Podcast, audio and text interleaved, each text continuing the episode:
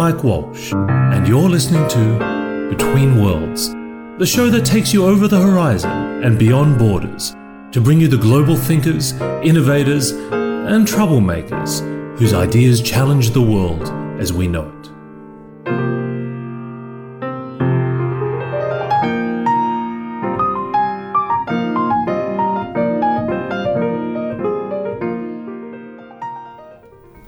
It's a very cold but sunny day in uh, Stockholm, and I'm sitting with Ted Persson, who's a design partner at EQT. Uh, he also previously founded the uh, the rockstar advertising agency Greatworks, where we actually met. Do you remember when uh, Exactly, yeah. when uh, the North Alliance was first being pulled together? Exactly. So I've been in sort of digital innovation on the consultancy side for almost 20 years, but now I've moved to the to the dark side, to the investment side. And, and and just before leaving North Alliance, we had a very very brief, um, a few brief encounters. Um, That makes it sound like we had a passionate affair, and uh, Exactly. very, very, very briefly. No, maybe, maybe not like that. But you, you were, you were part of the board, right? Or Yeah, were- I was, I was on the board for a Yeah. while, and uh, I remember before I, I met you, um, uh, everyone had told me about you, and they said, "Oh, look, you know, he's he- he's like this famous guy, and he's even famous in Japan." big in Japan. I which wish. was, uh, I wish. Yeah. which is which is I think is quite the achievement. uh, but you know, uh, it's really interesting. I think what how how things have moved on, and um, and yet still, Stockholm has this kind of uh, growing attraction, you know, for, for the digital economy. I, was reading recently that Stockholm is actually the, the second most prolific uh, startup community. Uh, when you look at, the, at a per capita basis after Silicon Valley. yeah. So, so what have the Swedes figured out post ABBA? Yeah, what have we figured out post ABBA? Um, it's I think it's hard to say, and, and, and when you when you when you look at this from the inside, it's like hard to say see the exact patterns. But I think we are in sort of an engineering nation. We we got tech infrastructure, like IT infrastructure, in place pretty pretty early on, and but, but to me, I think it's more about role models in a way. We, we had Ericsson, we had Volvo, we had all these companies that we sort of looked up to and valued and and so engineers had a very high high status. Right. and and and then when when personal computers came came along i think um, we were pretty progressive. We since there's not that much sun we're not sort of out and about in, in the sun. We were like inside do, uh, doing sort of coding. So during the early sort of bbs demo scene and stuff like that sweden alongside finland and, and some other darker countries were uh, some of the leaders. And, and, and looking at the, the the people that then went went on and, and, and created some of these these companies it's, it's pretty much like a direct line back to Yeah. to that time And there have been some incredible companies that have been born out of this region. I mean, Skype, obviously, uh, Minecraft, Mojang, uh, exactly Candy Crush, Spo- Spotify Spotify. uh, Klarna uh, yeah and, and, and some, some of these companies have some people claim that there's this notion of like democratizing stuff so if you think about ikea is like democratizing um, furniture spotify is like democratizing music that there's this theme i think there, there might be some truth to that i think there's also some some component of like um, the Swedish or Scandinavian sense of, of design and user centricity. So I think there's that component in Yeah. there. Um, And there's maybe an element of culture as well. I, I- mean, I, I was always uh, intrigued by the sort of unspoken set of rules that seem to be governed in Scandinavia. yeah, Uh, the, the, the, the uh, law of ja- Jante. ju- Jantelagen, right? Exactly. Yeah, Yeah. yeah. You, Uh, you, you shouldn't believe that, that anyone is, is better than anyone else, and, and all those all those. Can you talk a little bit about that? Because I remember someone saying that a, a lot of the, um, you know, tech companies could learn a lot from the way um, Swedish companies build culture here. I mean, the idea of telling employees to freeze their eggs so that they can work a few more extra years would, be quite alien, in, you know, in Sweden. Totally. No, we're pretty, very good like social social welfare and, but but I think in in terms of the the the Jante law and, and, and the Swedish way of, of operating, I think it comes from a, a very flat uh, flat side. So on, on the upside, I think it's. It's, it's very uh, democratized. Uh, it doesn't matter if you are uh, junior or senior. Uh, you can you can make your, your voice heard in an in an organization. Um, on the on the sort of flip side of, of that, I think there's there's this notion of um, of everything takes forever, has to go through this these consensus decisions and stuff Yes. and stuff like that. But but, but I think there's th- th- there's something there, and it's, I also think that Sweden and Stockholm is a very small country, also has something to do with it. So you have this f- feeling or idea of that you, you can you can actually make a difference. You, you can go out there and, and do something, and you can you can become sort of the best in, in Sweden fairly fairly easily. And because of that, you you usually start with some kind of global ambition. And we're pr- pretty good at English and stuff like that because we never dubbed our TV shows when we were Yes. when we were kids. So I guess you have the the global perspective on stuff already from, from the beginning, which you don't need to have in, in France or in, in Germany and, and stuff like that, where there's very very good innovation happening as well, but it's more targeted towards the, the local the local markets. When you when you look at some of these companies that have been born out of this market, do, do you think there actually are, I guess, um, Nordic design principles that have been applied to the interfaces? I, I mean, I'm not saying that Spotify's got like a quality of hygge, but Very austere. Listen, I, I, I don't know. I mean, it's got to be more than scented candles, right? Ex- exactly. No, but I, but I, but I would say that the everything comes in waves as, as always. I think there was a very strong user experience or user centricity wave that, that, that came. I think after I guess after Apple became Yes. uh, the big company it, it became, and people realized that there, there is something here. And and if, if you look at it on a small scale, it's it's it's about veneer and it's about like. Uh, the buttons look look nice, but if you take a few steps steps back, it's it's about I think the user and, and, and creating an experience that is uh, delightful and, and, and, easy and, and does, does the job the best it can from from a user perspective. So I think on the, on the mass side, I think things look look nicer now, and I think we're we're moving towards uh, not just looking nicer, but also working in a nicer, nicer and more delightful and, and, and easier way. So it's yeah. So, so I mean, aside from the, the big obvious exits uh, from this market, has that led to a second and a third generation of entrepreneurs uh, now in the community? Like, are there some other interesting things coming on the horizon? I think I think after after the the King, the Candy Crush exit, um, the sort of IPO, and then uh, Activision Blizzard uh, acquired them.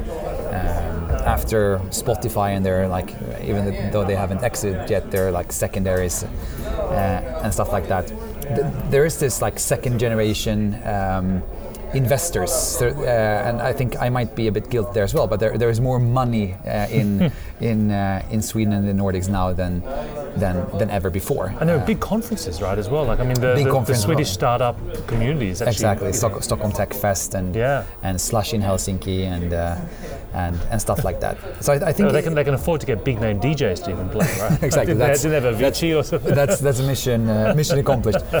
No, but no, but I think it's like those things happen in parallel, and I also think so. There is there is the the, the scene or the uh, the community, and, and one strong conference as as the, the anchor. I think is important. We're with Stockholm Stockholm Tech Meetup, which is a, a monthly event, six seven hundred people, and then we have Stockholm Tech Fest, which is the annual event with around four or five thousand people, and then Slush in Helsinki. Um, so I think that's that's very important. And, and an interesting observation from a Swedish perspective is that this whole thing uh, started four years ago, maybe. So first the conference, then some of the first um, co-working spaces like SUP46 and Epicenter, and, and, and now there are like 15, 20.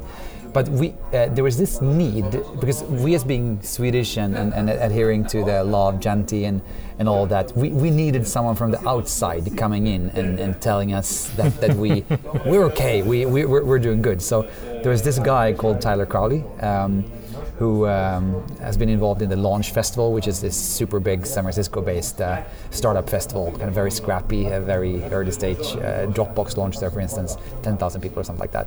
And then he had helped various startup communities, like uh, the LA startup community, and I think something in London and stuff like that, to to get them up and running. So he Right. came here and he did an event up at uh, Stockholm School of. Um, technology and did s- super small scrappy event and he, he, he got a, a uh, hashtag which was st- st- Stockholm STHLM Tech and then just retweeting everything that's hashtagged with, with that on that account. And I think that made it. We needed like an American person coming here saying that, that you guys are all right. And, and now now this event is uh, yeah, it's, it's, it's, it's one of the one of the hubs of, uh, of the Stockholm startup ecosystem. Um, I'm not sure it's it's as important uh, as it as it were three year, three years back, but uh, it's very important. And it's one of one of those. So, so, so what you're saying, you know, one of the key ways to, uh, I guess, ignite that sense of uh, of a community is for the community sort of to, to become aware of itself. Exactly. Yeah. It's like also to know b- b- because it's going to Silicon Valley is such a, such an integral part in this archetypical startup journey that that people have in their have in their minds. So I think you need validation that what what is going on here in this part of the world is actually as good as what's happening over over there. Right. And since TechCrunch and VentureBeat and all those media, back then at least, were, were so US centric, I, I, I think there was like bad uh, bad self esteem in the rest of the world, Right. in a way. And I, I, I think not just Stockholm, but sort of the whole of Europe is waking up and realizing that hey, we They can be their own market. we, we can be their own market.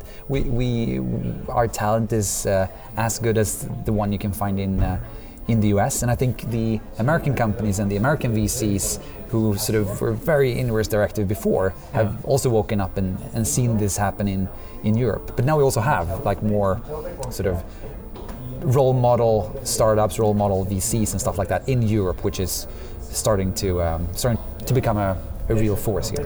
Let's change gears a little. Um, eh, one of the one of the areas that you've been looking and working with very closely is what brands do with digital media, and um, you know we were talking earlier uh, about some of the big sort of tectonic shifts about how brands you know, think about engaging their audiences. Yeah. Um, and, and I think you mentioned before that there's been a kind of a, uh, a shift away from the, the push to hyper targeting. Yeah, Micro targeting. yeah. Can, can you unpack Yeah. that a little? Yeah, no. So, so obviously, nowadays, um, even even the most slow-moving, biggest brands uh, have like marketing stacks. So they have like several tools uh, they work with. They col- collect data. They they're getting there there there slowly. And I and I think same thing there. You have the like the role model brands being the first movers, and I think uh, embracing the the whole sort of uh, measuring, tracking data data shift. Um, has has, uh, has has been a big thing for, for for these brands. But what that led to in, in to, to great extent was uh, brands becoming like mirrors of their audiences. So when you track all the data, uh, all the all the communication gets like super contextual, super localized, super personalized, and all of a sudden the brand almost like gets lost in that whole whole shift. And and the campaign is just a mirror towards the, the, the person holding the phone or interacting with a with a computer. In the sense that it's actually just telling them exactly what they want to hear. in, in, in a way, and and, and I think with with a, with the U.S. election and and everything that happens sort of behind the scenes there as, as, as well, it's it's an interesting shift. But I think a lot of big big brands now with like brands like P&G and and uh, and, and and those have, have realized that while while targeting and stuff like that is it's extremely powerful. If but if you go all in and, and forget about the sort of brand narrative, it gets very um, confusing and very uh, indistinct. It's uh, th- Yes. th- th- there, there, there is nothing ownable. So what they've done in a way is that they just took the, the top of the funnel and just made the top of the funnel way way smaller. So so I would say that I sense this like resurrection of brand advertising. I wouldn't say this the same old monolithical big TV commercial Sold on a three martini lunch with no data. exactly. May- may- Maybe not that, but but I think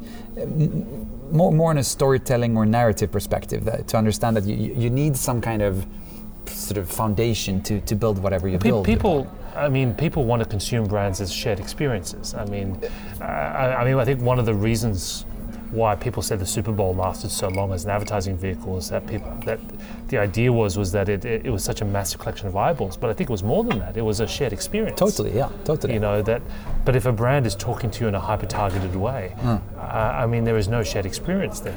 Exactly. And also, like, forgetting about that people talk to one another. So, I mean, if, if I have one one very tailored perspective on what a brand is, and then someone else has some other, there there is there's no common ground at all. Yeah. So, also looking at So has P&G actually uh, made tangible moves away?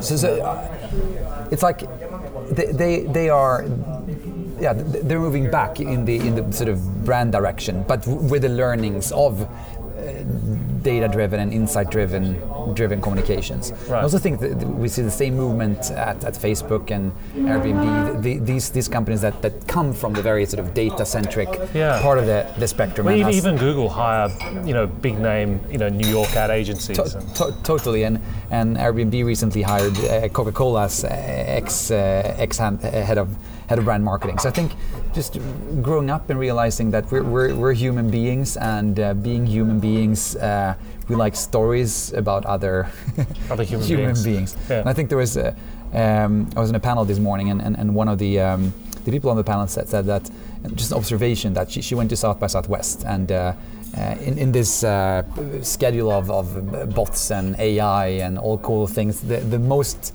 uh, well visited um, panel workshop was with two of the actors from uh, from uh, Game of Thrones, uh, and it's, I think that's, that, that says a lot about uh, human beings being storytelling animals, which I think is good. I think it's uh, I, I think it, it just says that we, we're obsessed with celebrity. maybe, may- maybe that's, but that's but that's still yeah, that's still interesting. Uh, well, what you know, given everything we've learned about data and about targeting, I mean, if you come back to the traditional brand storytelling mode, what do you bring with you? I, mean, how does a knowledge of data inform a new way of thinking about brands? I, th- I think, uh, f- first of all, th- thinking about um, the br- brand communication, uh, realizing that the brand is not something sacred in a in a booklet or in a binder on your desk, but it's it's, It it's isn't a set of sort of graph, graphic design it's- protocols. Exactly. It's, it's, it's not it's not just like some per- perfect visual, but it's it's um, it's a foundation or it's uh, it's a framework or it's a narrative or it's something you can be be a part of. Right. And and all, all these all this new new type of communication like uh, influencer based communication or just sort of appreciating and embracing embracing that that people uh, want to be part of it and uh, and making making room for that to to, to happen. So maybe less of the super big, super polished, um, uh, yeah, brand-driven campaigns, and, and more of experiential stuff or things you can be, be be part of. And I think that's also an interesting. so does that mean we're going to see less of Kardashians giving the world a Pepsi? maybe maybe less of uh, just that uh, TV commercial. I think it's interesting. So Because you wonder, does, does, does an idea like that come from polling people? Like, Yeah. I, I mean, was that a was that the result of a data-driven campaign? But it's but it's almost as if an AI created that uh, that TV commercial. It's like oh, it's it's it, it checks right, actually. it checks checked all the boxes, but it's it's it's almost right. It's just like that Yeah, yeah. that last sort of. It's like the uncanny valley, right? exactly- Like, exactly. You know, it- it's almost actually a, the uncanny valley. It's almost like a perfect simulation of, of all the elements, but Yeah. somehow, you know, uh, the what's what's that word of when, when you when you see something all at once? You know, um, it's like a German a, a German expression. It escapes me, but, um, but but essentially, like you know, a dog is not like a, a tail and a and a paw and a mouth. Exactly, you and a see, you see, all, you see all the components. Yeah, but, but you can t- totally see that that, that that commercial was just like, but it's perfect. It, it's got every component, every component, every it checks checks all the boxes. Gestalt. Exactly. Yeah, That's, it's Gestalt is the that's, okay, okay, okay. Yeah, Yeah, yeah, yeah. yeah. no, that's. I think that's that's interesting. So yeah, so maybe maybe less less of that um, and more of of stuff you can. You, you've seen some of these scripts that AIs have come with, right? Did, did you see the? Um, there was uh, a, uh, a short film, like science fiction film, uh, with uh, they, they, they took all the action movies, like Jura- all the Jurassic Parks and Terminators, and put, put into a, a neural network, and then it, it, it created this this script based on some seeds or something from a science fiction writing competition, and then they they, they did a one day shoot with. What's the name of the guy who's uh, the main character of Silicon Valley? The, Oh, the- yeah, yeah, yeah. the, the curly hair guy. So he, he's playing this, and it's like on. It's kind of like the Pepsi thing. It's it, it sounds perfectly right. It looks fantastic, but there is like no no meaning. It's just like what are they actually saying? There's no logic to it. It's extremely interesting. But but, but I totally think we, we will we'll st- we'll start seeing that fairly uh, fairly This, this is a this has been an interesting area where creativity overlaps with AI. I mean, uh, when, when people start talking about programmatic media buying and um, you know even sort of programmatic media creation, Hmm. uh, w- um, there, was a sort of an open debate about what does this mean for creatives. uh, Totally, yeah. In, in, in the brand space. Yeah. Uh, I mean, how, how do you see these two things reconciling? I mean, can you still have creatives in a world where algorithms determine who sees what ad when? Yeah, yeah. I mean, a, a- few perspectives on on that. So we, we spoke earlier about that there are like ways for everything, and obviously now every every pitch we we see as an investor has like AI in it in, in one shape or or form. So so that's that's a hype. I think it's like extremely powerful done done right. But right now, everything is is about AI, as, and I think it's important to sort of try to filter out what is possible right now and what what isn't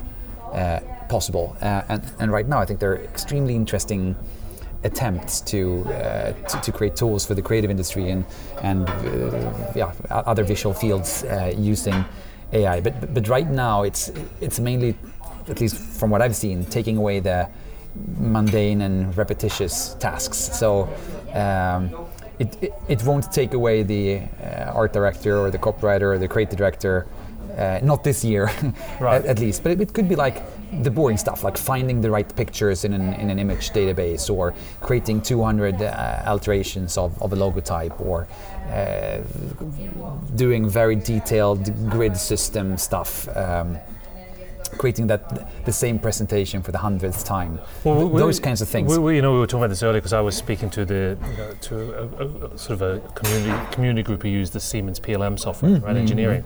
I mean, you're already seeing in the design of cars and rockets um, the the role of data in the kind of the live design process. totally, yeah, yeah. You know, so it's transforming the, the kind of the manufacturing of complex objects. Mm, Um, it, it's just a matter of time, I guess, when we start to transform the manufacturing of creative objects as well. Yeah, and, and I think that that's what these tools are doing. So I, I met one guy, um, like one of the founding fa- fathers of the of the of the Stockholm AI scene. Um, uh, his name is uh, Roelof Pieters, and, and he he runs a company called Creative AI, and they're kind of in stealth mode, so we don't know exactly what they're doing. Right. But it seems like they're they're trying to uh, automate or create a process around crea- creativity and he he usually talks about this or he discussed like this being augmenting uh, people so more like iron man with a human Yeah. a technology uh, suit rather than like a replacing the the, the, the human being And sort of, yeah. Uh, this this is an interesting point around how you democratize uh, AI, uh, because it's not just about having a, a Jarvis, you know, type type model, but but you also we need to find a way to actually build. Um, access to AI platforms to, to help us design smarter applications and processes, Yeah. you know, at a more granular level. Um, but you know, to use these, to use TensorFlow or to use any of these systems now, you, you basically have to have a PhD in you know computer networks. yeah and i think it's yeah, democratizing AI has almost become like a, yeah, there, there are T-shirts with, with that with that printed printed on it. Um, but, but but I I haven't think seen T-shirts. Where, where, where do you buy your T-shirts from? Google, Google it. There are T-shirts with it. Um, but, but but I think you're totally right, and, and I think w- w- one, one of the biggest problems have been that y- you can get something really interesting up and running in your own lab using using TensorFlow or using uh, different kinds of, sort of libraries. But when you want to uh, implement this. Yeah. Uh, to try and figure out like how many of your invoices are fraudulent. Exactly, but but because when, when you when you're to bring this into a industrial scale application, Yeah. that's that's when it fails because right now there is no like scaffolding in terms of version control, in terms of uh, UI, in terms of no one has yet created a uh, a coherent uh, suite of, of software. So like. Uh, regular people within quotation marks can use it and i think Almost like an we need almost like an Excel, you know, for, T- for AI. to- t- totally, and I think uh, what IBM is doing with Watson, I think it's like fantastic packaging, but it's still islands of, of, of stuff Yeah. that you have to build together. So I and, think and that Microsoft are looking at doing it as well. They're providing AI on to- as a service. totally, bo- both with their like Azure offering, cloud offering, and, and, and, and also the Cortana stuff that they're they're doing is very very interesting, and, and also Google and, and Amazon and, and, and some some startups. So yeah, I think there are a bunch of interesting startups out there right now trying to take take on this challenge. So uh, in a way, making making this new technology accessible to anyone, from from the design to uh, to the well, even even like training and hosting of these. uh, It's quite similar to the sort of the, the, the new sort of low code um, uh, movement, Movement, that's yeah, starting exactly, up now. yeah. You know, where you're sort of devolving some of the power to create applications with data to line of business, Mm, uh, rather than just in the domain of IT. Totally. I also think it's like it's easier for some for some organizations who have how to say it, like a da- data mindset or data culture. But I think a lot of organizations that you that you talk to now, they they think they they have all the data in the world uh, accessible. But then when you start like poking around a bit, you realize that. Oh no! It was so- someone else who they bought the data from somewhere. Or they did, did not have it, or they did not store it, or so. I think it's it's not just sort of uh, s- slapping a new software onto an organization and, and, and, and saying saying done. I, I think it's like a bigger bigger task. It's extremely interesting to see what you what you can do. I, I've been thinking about this a little bit because I'm trying to work out, you know, what is it to be a, a smart person in the 21st century? Like, it, if, if we're going to assume that whatever you do is hasn't been completely automated, and you're still mm-hmm. around, you, you've obviously found a way to coexist with algorithms and automation and these new learning platforms. Mm. Um, to do something that is inherently human in that machines can't do. Yeah. No, I agree. I think what's your feeling for like how that's sort of emerging? Mm. Because I mean, I, I've been thinking about that a lot. This is something we discuss all the time in the office. yeah, And with with uh, with companies we were looking to, in, to invest. What's in. critical for you guys, because I mean, depending on where that falls, uh, I mean, you're either investing in the people doing away with human jobs, or you're investing in things that augment them. To- totally, and I think it's like a technology is not good or bad. It's what we do with the, Exactly, it's how we evolve. with, with technology. But then, but then obviously, if if something doesn't make sense, uh, we have to make it make it make sense. But to, to answer your question, I think right now it's like uh, back to the Pepsi commercial we, we discussed earlier. What was missing there is that human touch or something, uh, like using your mirror neurons, understanding uh, values, people, uh, those kinds of things. Uh, so if, you- if you put that on one side of the scale and then you take That's sort of like sort of cognitive empathy, you know. em- I would say empathy is is a good uh, good headline or, or label for, for that. Yeah. But I mean, still, if, if you look at what's around the corner with sort of n- neuro marketing and sort of AI applied to, who knows what will happen. But so far, uh, AI won't solve that by it, by itself. But it's also another p- another view to another perspective on on sort of the I in AI and and and and, and maybe the end goal is not to create something that is exactly like us, but to create in, in very sort of narrow verticals uh, something that is better than us at certain very certain things, and that's where we are currently, I think, and, and more and more very narrow verticals are are being transformed, um, and uh, yeah, hopefully it will mainly be the mundane and boring things, but yeah, I'm, yeah, I'm sure no, it, it uh, definitely the, whatever the new sort of platform for democratized AI needs to be. There's going to be a new skill set around, you know, being able to think like this. Mm. Because even if, if you if you don't need to program, you need to be able to understand the frameworks for how these Mm. things operate. It's not as if you can just throw a problem to Jarvis and have them solve it. Exactly. No, it's like uh, exactly how to articulate those uh, frames within it should operate. So, like ethics, law, uh, empathy, all, all all those things you you just mentioned. I think it's extremely interesting.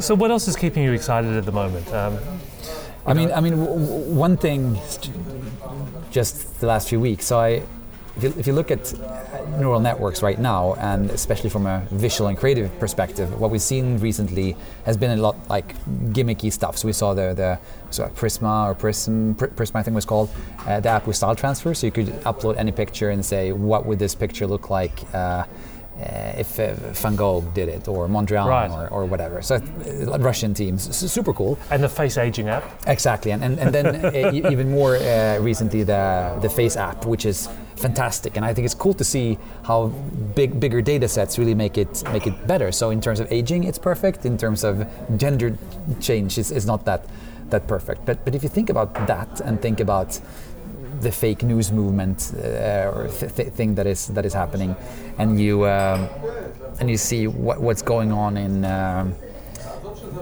visual technology and, and where you now in real time can can create recreate like any politician, any any any person with Well, like, Adobe actually has a setting that recreate voices. Exactly, and, and, and even both both Adobe and there's there are these other um, examples where you, you, you can you, just based on one minute speech from someone you can recreate uh, a, a sort of uh, virtual speech speech synthesized voice ba- based on that. And if, if already now if you put out like articles which are so unlogical and, and, and it's totally clear that it's just bogus and if people believe in that what will happen when uh, when I don't know uh, Obama says it or uh, Kim Kardashian says it or whomever says it and you can see Or they say it to each other, which is even more they say that's that's that's a, a talk show with, with Trump and Kardashian. That would that would get some uh, engagement. So I think there's like j- just played around with like a company in the future that sort of does.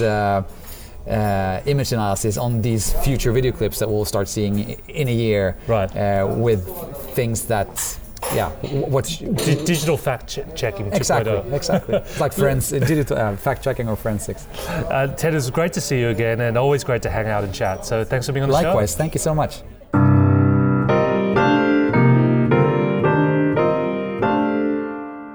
You've been listening to Between Worlds. For more episodes and information on how to subscribe to our podcast, please visit www.mike-walsh.com slash betweenworlds.